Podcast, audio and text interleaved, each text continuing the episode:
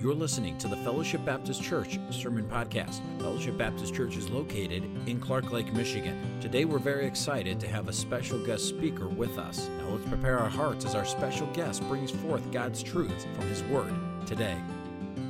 Take your Bibles and open up to John chapter 4. Pastor and I are switching spots tonight. So before the service got started, I was up here on stage right on the time, and I'm looking at my dad saying, uh, because that's exactly what he does to me whenever he's up here and I'm out there talking. So I thought that was wildly appropriate uh, how that went down uh, this evening.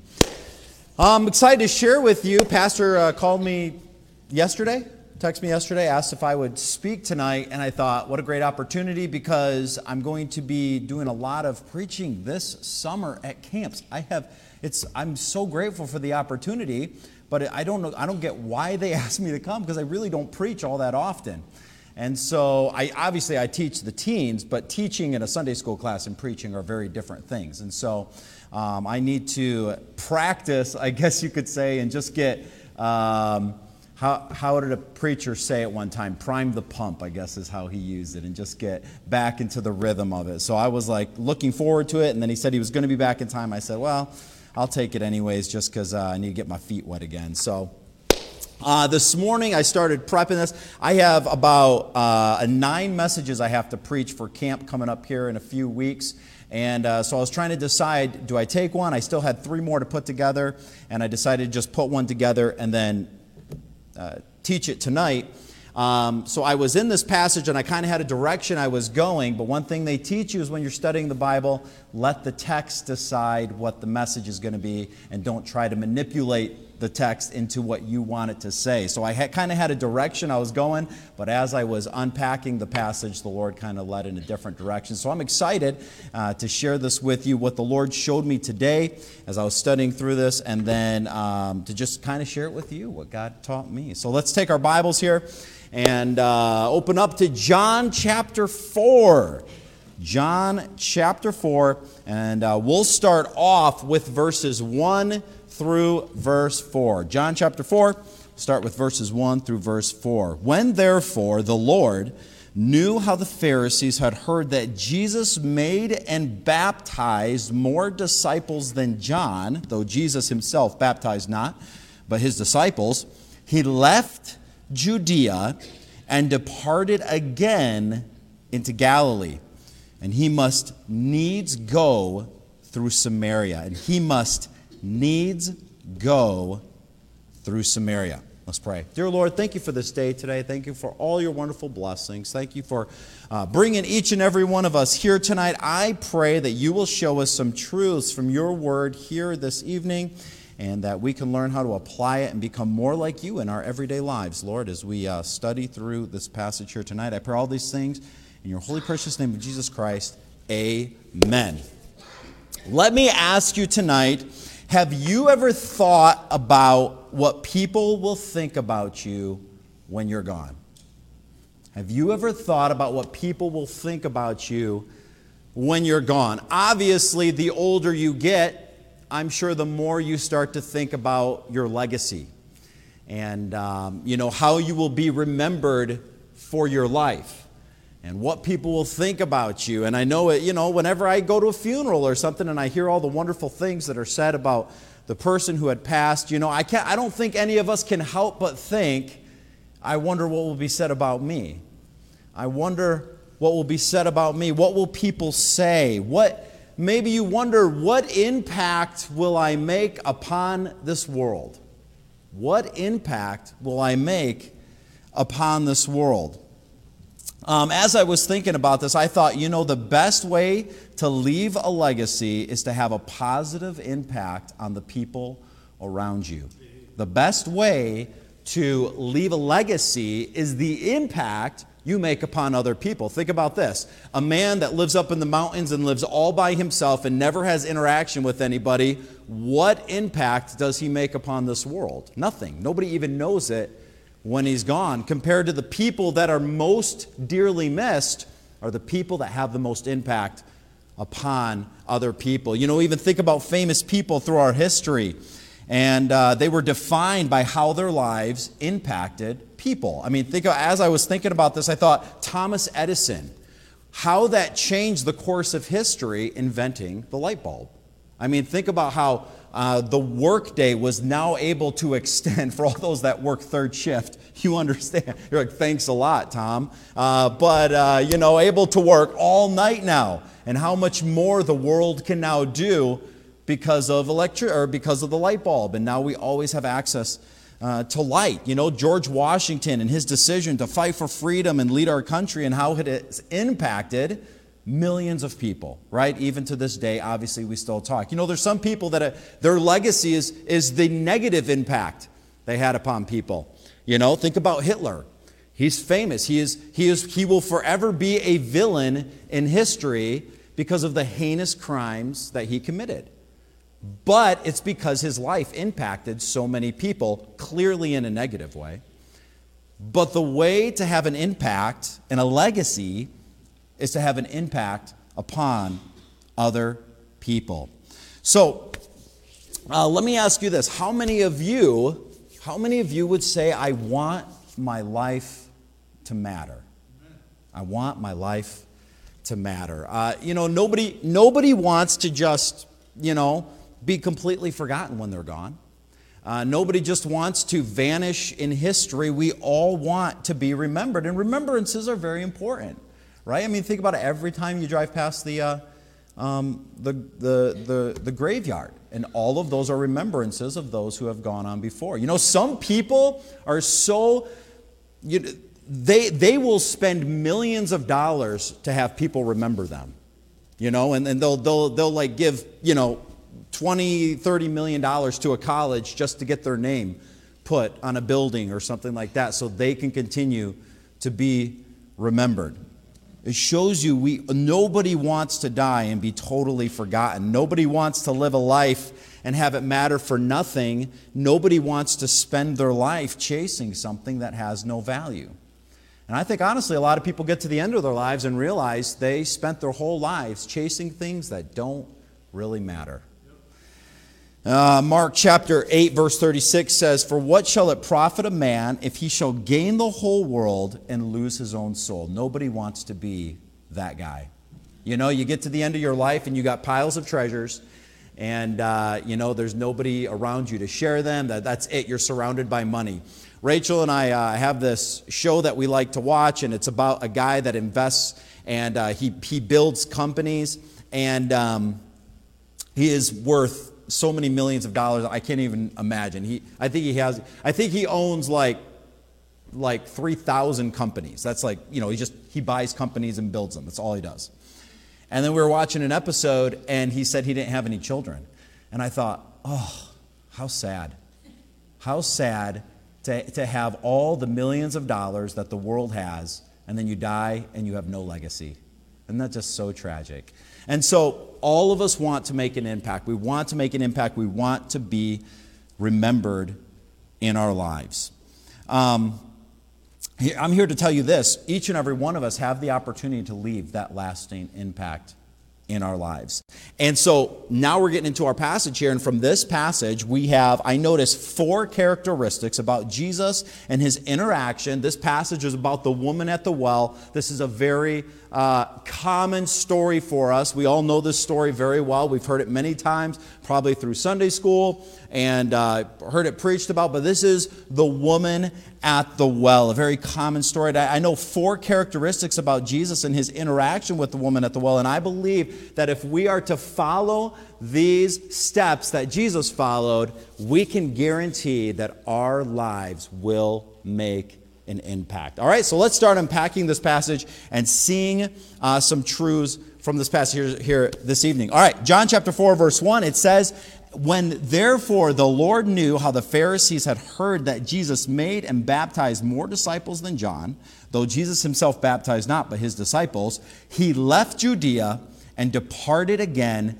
into Galilee. And he must needs go through Samaria, and he must needs go through Samaria. So, the first thing I see here is that Jesus was surrendered to God's leading in his life. Jesus was surrendered to God's leading in his life. Notice verse 4 it says that he must needs go through Samaria. There was three different ways that Jesus could have taken to get from Judea to Galilee, and actually going through Samaria was not the most common way. Um, it was the fastest way, but it was not the most common way specifically for Jews. Uh, he could have gone along the coast, which was more common. He could have gone through Perea, which is up to the north side of Jordan, or he could go through Samaria. Um, Josephus tells us that though it was the most direct route through Samaria, the Jews didn't typically go there due to their disgust and prejudice against the Samaritans. So, for those of you that didn't know, and you will understand from studying the scriptures, is that the Jews had no fondness for Samaritans. Actually, the Jews had no fondness for anybody that was not a Jew, okay? They kind of were just all about the Jews and were pretty much prejudiced against everyone that wasn't Jews, all right? They were God's chosen people, and it kind of went to their heads a little bit. So they really had a strong prejudice against everyone but Jews, which is something through the ministry of Jesus Christ, he really tried to uh, develop in his disciples to have more compassion for other people. So they were going through Samaria. but, but here we see God led him, and God was leading Jesus to go through Samaria. God was leading him. So Jesus is, if this is where God is telling me, I must go. This is the way God is leading, I must go. He must needs go through Samaria. It didn't just happen to be the way he was taking. It wasn't just, he was like, hey, we need to get there faster. No, God was leading, and he said, I must needs go. He felt the need. He, he was following God's leading in his life. Going any other way was not an option. He was going the way that God had for him. Jesus was surrendered to God's leading in his life. It wasn't, he, you know, this wasn't the way I would, as far as Jesus, you know, this isn't the way I would typically go. This isn't the way, this isn't what I would typically do. But if this is God's leading, I must do it. I wonder how many times we truly follow God's leading in our lives. How many times do we truly follow God's leading in our lives? I wonder how many opportunities we miss because we are not following the leading of the Lord. Honestly, if you think about it, how many times does the things we do in our lives and the decisions we make line up with our just pretty much what we want to do, right? As we wake up and we set our agenda for the day, and as we uh, are interacting with people, really the thing that dictates our calendar and our what we're going to do in our lives really a lot of times is what we want to do. That, that's really what it comes down to. A lot of times we will make life changing decisions based off how much money am I going to make? Really, that's, that's, uh, that's all we think about. How much money am I going to make? What, what does this mean for me financially? You know, some people, you know, like um, some people will make life changing decisions based off the weather. you know? Um, like uh, you know there's this opportunity to move and get this job and man the weather is just so much better there than michigan. It's like what? You're going to make a life-changing decision based off the weather and how much nicer that state is than, than michigan? That's craziness. But some people make life-changing decisions off the weather. Where are you going to go to college? Oh man i don't know. I think i'm definitely going to go to college in florida. The weather's way better than michigan. It's like no that's sorry obi that i wasn't talking about you specifically. Uh, if, I went to college in Florida, so um, and that no, I'm just kidding. But that is that's the that's the basis of what some people will make their decision on. And let me ask you this: How many people would say, "I'm praying about this job or this or, or whatever," but what they really mean is, "I'm thinking about it." They've actually really never prayed about it. I'm praying about whether to buy this car but they really haven't prayed about it. They're just trying to decide do I want to buy this car or not? And how many people say I'm praying about it and say I'm following God's will, but really that's just Christian language for I'm thinking about it? How many of us are truly committed to following God's will in our life. Even look, look later in this passage, even more of what Jesus has to say about following God's will. Look at verse 31. Look at verse 31. Jesus, by the way, Jesus was fully committed to following God's will in his life. 31. And in the meanwhile, okay, so this is what's happened so far. And we're going to jump back to previous, but the, Jesus was there at the well. Uh, uh, the woman, the Samaritan woman came. He, he shared the gospel with her. She left to tell the people. Uh, the disciples had been gone getting food. They came back. The Samaritan woman left. And so the, the disciples now have food that they're going to give to Jesus, uh, kind of to feed him supper. And in the meanwhile, his disciples prayed him, saying, Master, eat. All right, so they went out, they got food, they came back. Master, we, uh, we got dinner. Please partake of this food that we just went and got. But he, Jesus, verse 32, but he, Jesus, said unto them, I have meat to eat that ye know not of. So Jesus said, No, thank you. I, I already ate. and uh, verse 33 Therefore saith his disciples one to another, Hath any man brought him aught to eat? somebody when we were gone getting food must have came by and shared their dinner with jesus i guess that's that's the only explanation for what jesus just said verse 34 and jesus said unto them my meat is to do the will of him that sent me and to finish his work so so could we say could you and i say this could we say that following god's will for our lives is as necessary to us as food that is to say, I can't imagine going a day without thinking about the will of God. I guarantee you, nobody here goes a day without thinking about food sometime during the day. All right? Even if you're really busy, you know, getting around nighttime, you start, you get a, you're driving by and, you know, you got one of those steakhouses and you get a whiff of that. I think they just kind of blow that smell out, you know. And then all of a sudden you're like, wow, I am hungry.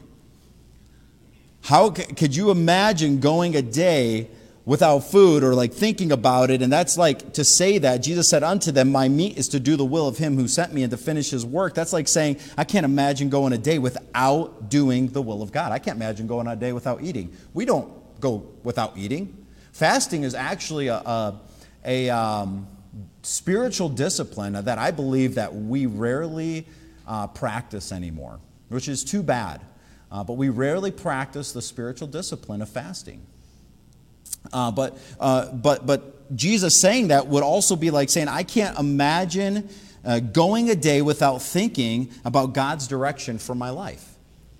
Like, I, it's, it's, uh, Jesus saith unto them, My meat is to do the will of him who sent me. I can't even imagine. Could you imagine going a day without thinking about food or without eating? Jesus said, I can't even, I can't even imagine going a day without thinking about what God's will is for my life. I can't even imagine going a day with, uh, uh, um, without seeking God's direction for my life. Doing and, and seeking uh, and following God's will is the very thing that sustains me.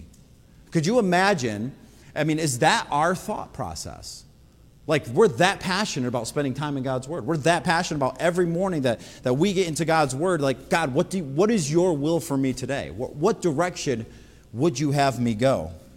The first step towards making a difference is being surrendered to God's direction in our lives. Being surrendered to God's direction. All right, let's look here. Number two. Number two. Time's going by fast.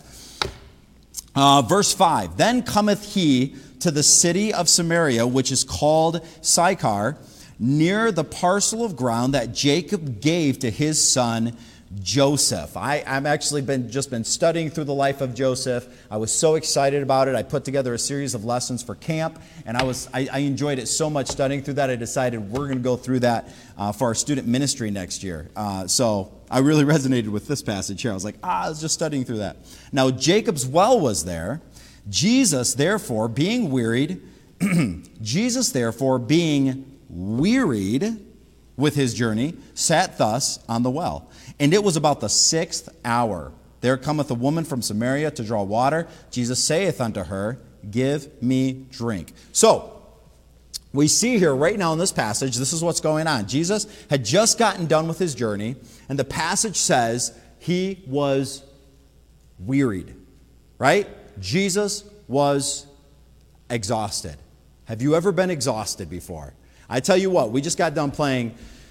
Last night we played a double header softball. I'm telling you, double headers used to be so much more fun about uh, eight or nine years ago than they are today. I mean, when double headers came up, it was just like, yes, I love double headers. Now double headers come up, and I'm like, oh, you know. By the end of our game last night, you know, our our uh, our guys were limping. They were bringing in extra runners and uh, hobbling in and out of the field. You know, that's what doubleheaders do nowadays. Uh, but Jesus was exhausted. They had been traveling all day. It says it was uh, like the sixth hour, that's about six o'clock at night. Okay, so it's getting near the end of the day. They had been traveling all day. Knowing Jesus, I'm sure he wasn't waking up at like 10 o'clock in the morning, okay, just knowing who Jesus was and understanding his life. I'm sure he was up early that morning spending time with the Lord. I don't think they all stopped on the way here to take a nap, all right? Now, it's a different story. When Jesus was in a boat, he would take naps, but I doubt he took a nap on his way uh, uh, here. So they had been traveling, they were exhausted. But remember, Jesus was fully God, yet fully human, okay? Jesus got exhausted just like we did. Okay, we, he had the same type of physical body that we did. He got physically tired just like we do. Um, and I don't know about you, but I always get tired traveling. Um, I just went uh, down to Florida to get a minivan. And I flew down there, and the Lord really set it all up, and it worked out really well. My dad was down there, and so I flew down when him and my mom were in Sarasota, and I drove the minivan back. And uh, I'm going to tell you, driving from Florida back to Michigan at one time, I did pack. I flew down, I packed two pillows in my suitcase so that on the way back I could sleep in the back of the van. That's, that's thinking right there. And uh, I stopped by Walmart and got a $5 blanket, and I knew I'd just lay the seats down and and uh, some, of, some of you guys are like, those days are past. the days of sleeping in the back of minivans are long past. I'm sleeping in a hotel, no matter how much it costs. But that's what I did. I was traveling back, and by the time I got home, I was so exhausted. I was absolutely exhausted. And I was driving in a minivan with AC the whole way. You know what I mean? Listening to podcasts, okay? Uh, that's not the way they traveled back in this day, okay? They weren't driving in minivans. Jesus didn't have a little DVD player for the disciples to keep them entertained, okay? Um, that's, that's not how they traveled. They were traveling on a road with sandals. I, I, you know what I'm saying? When they got to the end of a journey, they were exhausted. Jesus was exhausted. I don't know about you, but the last thing I want to do when I'm tired is minister to people. I there have been times where I haven't felt good, and uh, you know I've been coming down with something, and and we're on our way to church, and I look over at my wife and say, I don't even feel like being friendly tonight. you got to pray for me. Like I'm just I'm feeling so wore out, and I am just I'm not feeling well, and I don't even feel like pretending I'm happy. Have you, have you ever been there? Have you ever been like, you know, you're on your way, you're like, I just don't even feel like putting on a pretend happy face. I just, I'm feeling grumpy. That's what I feel like, and I want to be grumpy. I, when I'm exhausted, the last thing I want to do is minister to people. Um, I don't like being around people when I'm tired. I like being by myself. And, uh, you know, different people are different, but when I'm tired and I'm grumpy, I know I'm grumpy. Therefore, I don't want to be around people because then they're just going to think I'm mad at them, but, I'm really not. I just, you know, just want to be by myself and I just want to rest. I want to, I want to get rested. That's all I want to do, get back on track. So we see first that Jesus was surrendered to God's leading. And the second thing I see here is Jesus was surrendered to God's timing. Jesus was surrendered to God's leading Jesus was also surrendered to God's timing. Jesus was exhausted. Okay, it says here, he was wearied. He was exhausted. He was ready for rest. He finally had a chance to sit down after all day of traveling, but the Lord brought somebody along his way to minister to. And Jesus was going to take this opportunity to share the gospel. He was going to take this opportunity to share the gospel. I wonder how many times we've missed an opportunity to minister to somebody because we were tired. I wonder how many times we missed an opportunity to minister to somebody because the timing was just so inconvenient. This is just an inconvenient time. You know, that was an inconvenient time for Jesus. He was tired. He's, he'd been traveling all day. He's like, I, got, I, I can minister tomorrow. I just want to rest tonight. You know? I want to sit in my lazy boy.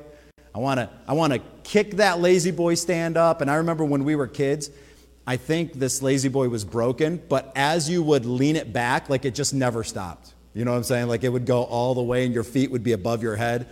That's the t- I need I need another one of those, man. Those were the best. He's just like, ah. Oh. But you know, he's just ready to rest. I wonder how many times we do not miss the opportunity to minister to somebody because of the inconvenient time. Have you ever felt like the Lord was asking you to minister to someone or, or share something with somebody and you were just too tired or you were too busy? It's like, ah, Lord, this just isn't a good time. Or, Lord, if I talk to this person, I'm going to be late. I'm really late. I'm trying, I'm in a rush. Or, you know, oh, if I minister to this person, you know, like you're, you're talking to them and you're putting the groceries in the back of the car and you know you have a whole tub of ice cream and you're like, good grief, I don't get away from this person, the ice cream's to melt. I'm to be out five bucks. We've got to be surrendered to God's timing in our lives. We've got to be surrendered to God's timing in our lives. You know, speaking of God's timing, I was um, it's, and, and honestly, it usually seems like the Lord brings things along not at our timing. if, you know, if you know what I mean. It just, the, the situation is never just that perfect situation that it's just God, God has a funny way of working like that. So I remember I had been praying, and uh, I've really been praying that the Lord will give me more opportunities to share the gospel. It's something I've really been praying in my life. And, uh, you know, I just don't get the opportunity to interact a lot with um, people in the secular world, you know, because most of my interactions is just like going to the grocery store. So I don't get to have like meaningful interactions with people. And I've been praying, Lord, don't just give me opportunities to share the gospel, like giving out a track or something. Like I want to have real conversations with people. I want to have like real gospel conversations that are going to take more than, you know, two minutes. Like I want to have like 30 minutes, an hour conversations with people and really share the gospel with them and, and, and talk with them. And I've really been praying that. And so I had been praying it that morning, Lord, bring along an opportunity this morning. And that day happened to be the day before Easter. So it was Saturday. And um, for those of you that know, uh, Easter morning we had our baby. And so it was Saturday night. Okay, and so Saturday night, we're getting ready to go into the hospital. Rachel is having contractions, and they were clearly speeding up. Um, we were pretty much just waiting. You know, I was pretty much just waiting for her to tell me, let's go. She was a little bit um, not wanting to go because we'd already gone twice and they had sent her home. And for, you know, any of you women that have done that, it's like, I don't want to go in again and then I'll send them home. And, and so she was like, I'm, I want to make sure next time I go, I am staying there until I have the baby. So we're sitting there and we're in the back room, and I'm, I'm trying to comfort her as much as you can uh, at that time, you know. So I'm really spending time with her, and clearly there's really nothing I can do. So I decided to play some Xbox, like, uh, you know, it's just sitting there next to my wife, spending time with her. And uh, so we're sitting there, and she's been having contractions for like four hours. Okay, so we're just sitting there, and, and I'm just I'm waiting. It's it's time to go. And Rachel hits me and she says, Someone's at the door. And I'm like, So?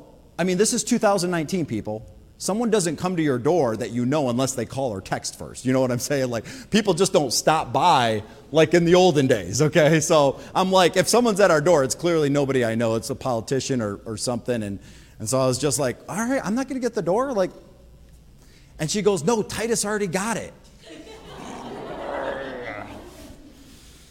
Four year olds, man. So I jump up, I get to the door, and there's two Mormons. Like, obviously, if someone's going to knock on your door, it's going to be like a politics or a Mormon. And uh, so they come to the door, and then they start into their spiel, and I'm like, unbelievable. And like, as they were talking, the Lord was like, These you've been asking, and uh, here they are. I'm sending you these guys. And so while they were talking, the Lord kind of cleared my mind. Actually, they really caught me off guard because I had no idea what to expect. And then they started like asking me questions like, well, what do you believe about the resurrection? I'm just like, good grief, man. Like, I'm in my boxers. No, I wasn't in my boxers, but, uh, you know what I mean? Like, totally. like I'm totally at a disadvantage. I haven't had time to think about this. I, you know, so I tell them, I'm like, listen, listen.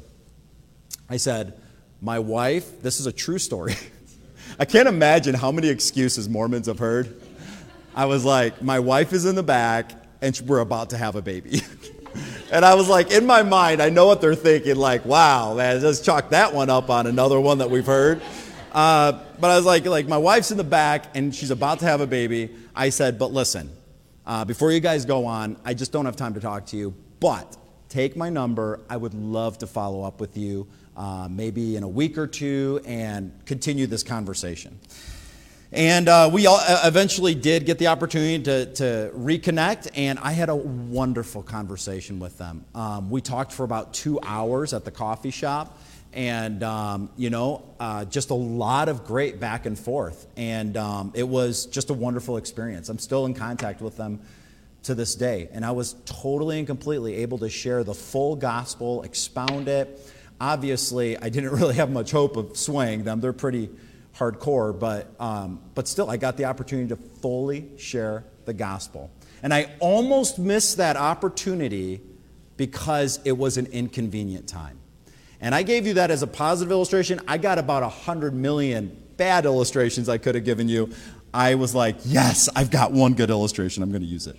Um, so usually I'm the exact opposite. But listen, it's usually the inconvenient times that come along but we have to be surrendered, our, our schedule, but then we also need to surrender to God's timing in our lives. We need to surrender to God's timing in our lives. Every day we wake up, we need to spend time trying to get to know the mind of God, right? That's through reading the scriptures, getting to understand the mind of God. By the way, if you want to know the will of God, spend time reading the Bible. The will of God is all throughout the Bible. So it is God's will for you to read the Bible, and then through reading the Bible, you will see what God's will is. Most of the things that people talk about God's will and that, you know, what is God's will? Most of it is already written down for us. There are a few things that God leads us in, but if more people would just read the Bible, they'd have more clarity in what God's will is. Uh, so every day we wake up, spend time reading God's word, studying it, praying, saying, Lord, make me sensitive today to your leading.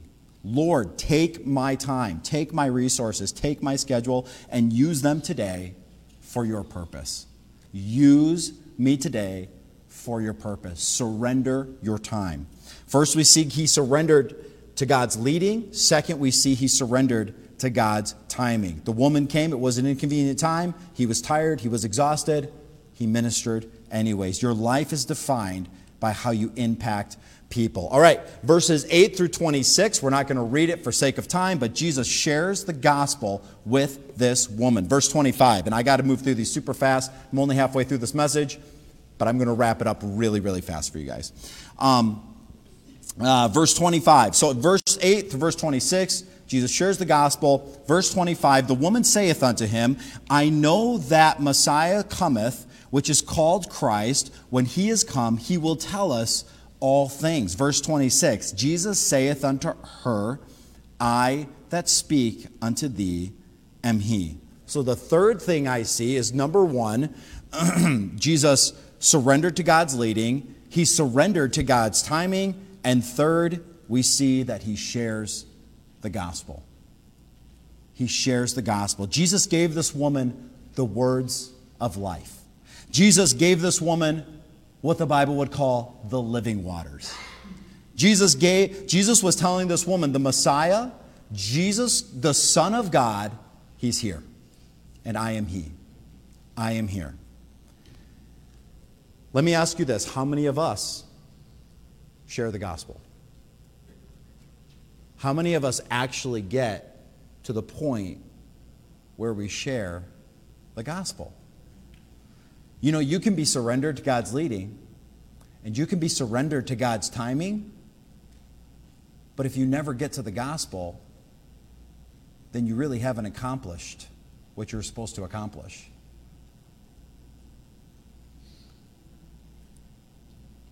You know, what's the difference between the church and uh, like a nonprofit that goes out and feeds the poor and feeds all those people? What's the difference between the church? Well, the, reason we do all of that and the reason the church does all the things that it does is to communicate the gospel. They just do it to be nice, but we do it because the gospel is the reason that we do it. If we just minister without the gospel, then we're just we're just a charity, right? That's all we are. But we do it because of the gospel.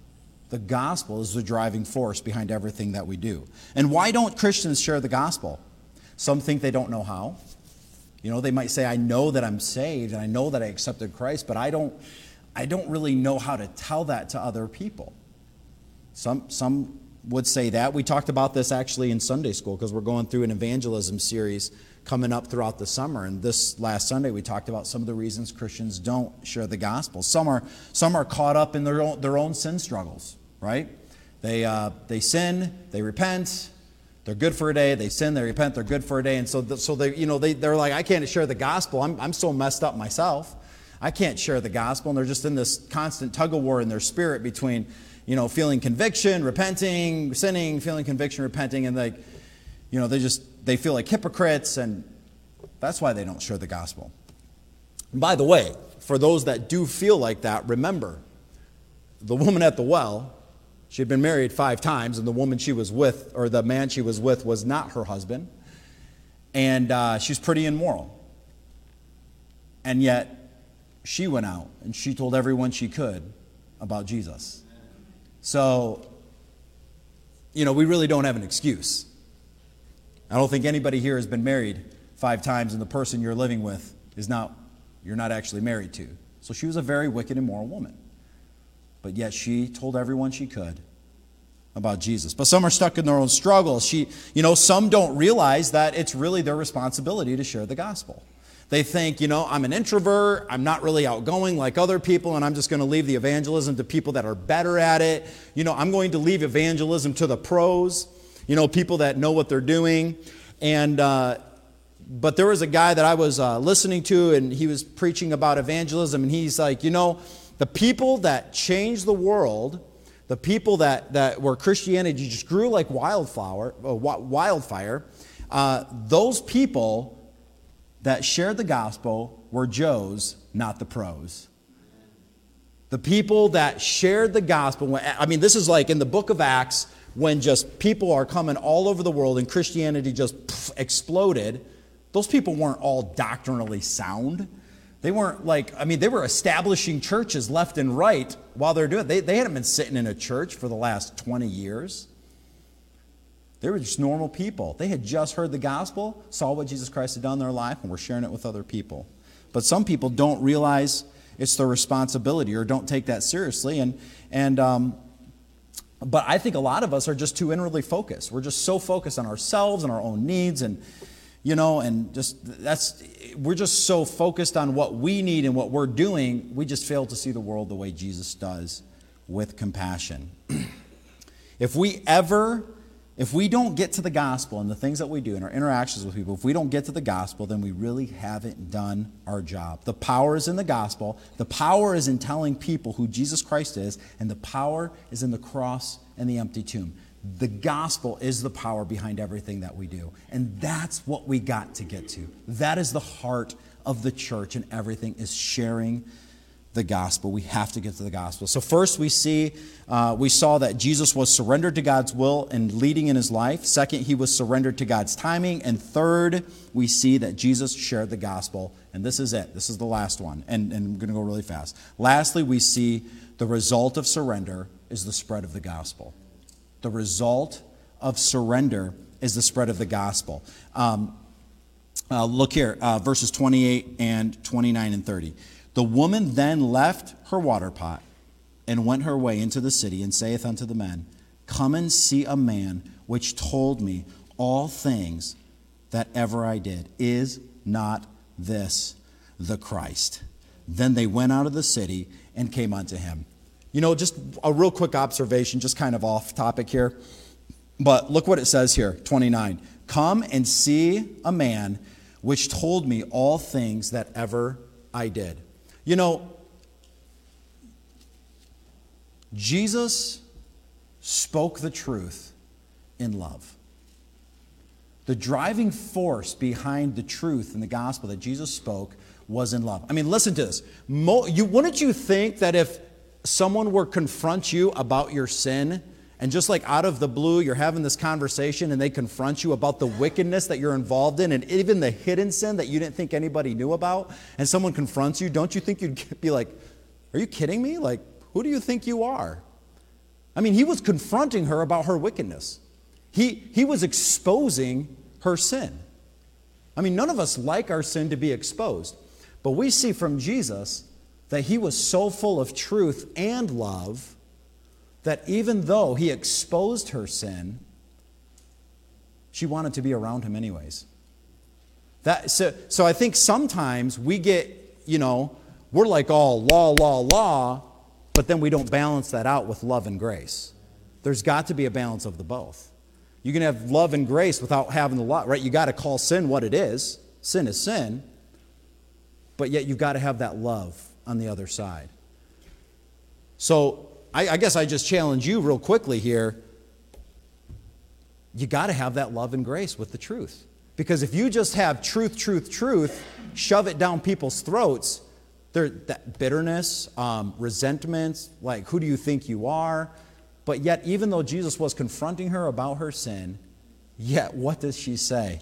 Come and see this man uh, which told me all things whichever I did. First of all, why would she want people to know that? Hey, come check out this guy who told me all the wickedness I was involved in. It's amazing, right? But look at that's that shows you the way Jesus was. The balance between truth and love.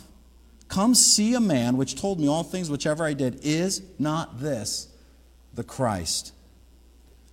They went out of the city and came unto him. So the last thing we see, the result of surrender, is the spread of the gospel. The gospel spread. Who knows? Who knows how many people that woman ultimately led to Christ? I mean, imagine, imagine someday that you get to heaven and you find out that you witnessed to somebody and an entire city came to know Christ because of that person you witnessed to. How awesome would that be? And, you know, I can imagine that woman for the rest of her life, you know, at the market, she's talking with someone and says, Hey, let me tell you about when I met Jesus.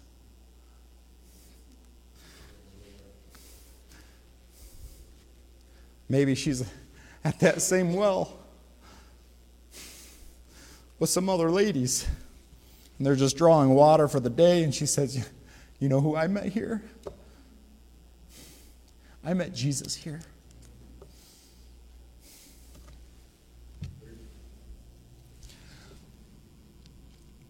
And her story is still being told today. What impact could you have on eternity if you would just share the gospel? Imagine what God could do through you through a surrendered life. God's ultimate plan is for the gospel to be proclaimed. Hey, I don't understand why God chose to use voices and mouths and Christians to communicate the gospel. He could have chosen a different way. He could have. But He chose to use us. It's our responsibility. Here's the example Jesus set for us. We need to surrender our lives to God's direction, to His will. We need to surrender our timing. That is such a hard one. We need to surrender, we need to tell others about him and the result of it will be the spread of the gospel. You have been listening to the Fellowship Baptist Church Sermon Podcast. We hope this message was a blessing and encouragement to you. If you would like more messages, visit our website at fbcclarklake.org, where all of our messages can be downloaded for free. Also, you can subscribe to the Fellowship Baptist Church Sermon Podcast on iTunes, Google Play, or SoundCloud. All of our messages are available for free. If you want to keep up to date on what's going on at Fellowship, follow us on Facebook, Twitter, or Instagram, where you can see what's happening at Fellowship Baptist Church. If you'd like to visit us, Fellowship Baptist Church is located at 3200 Reed Road, Clark Lake, Michigan. Thank you so much for listening, and we hope to see you back here again next time.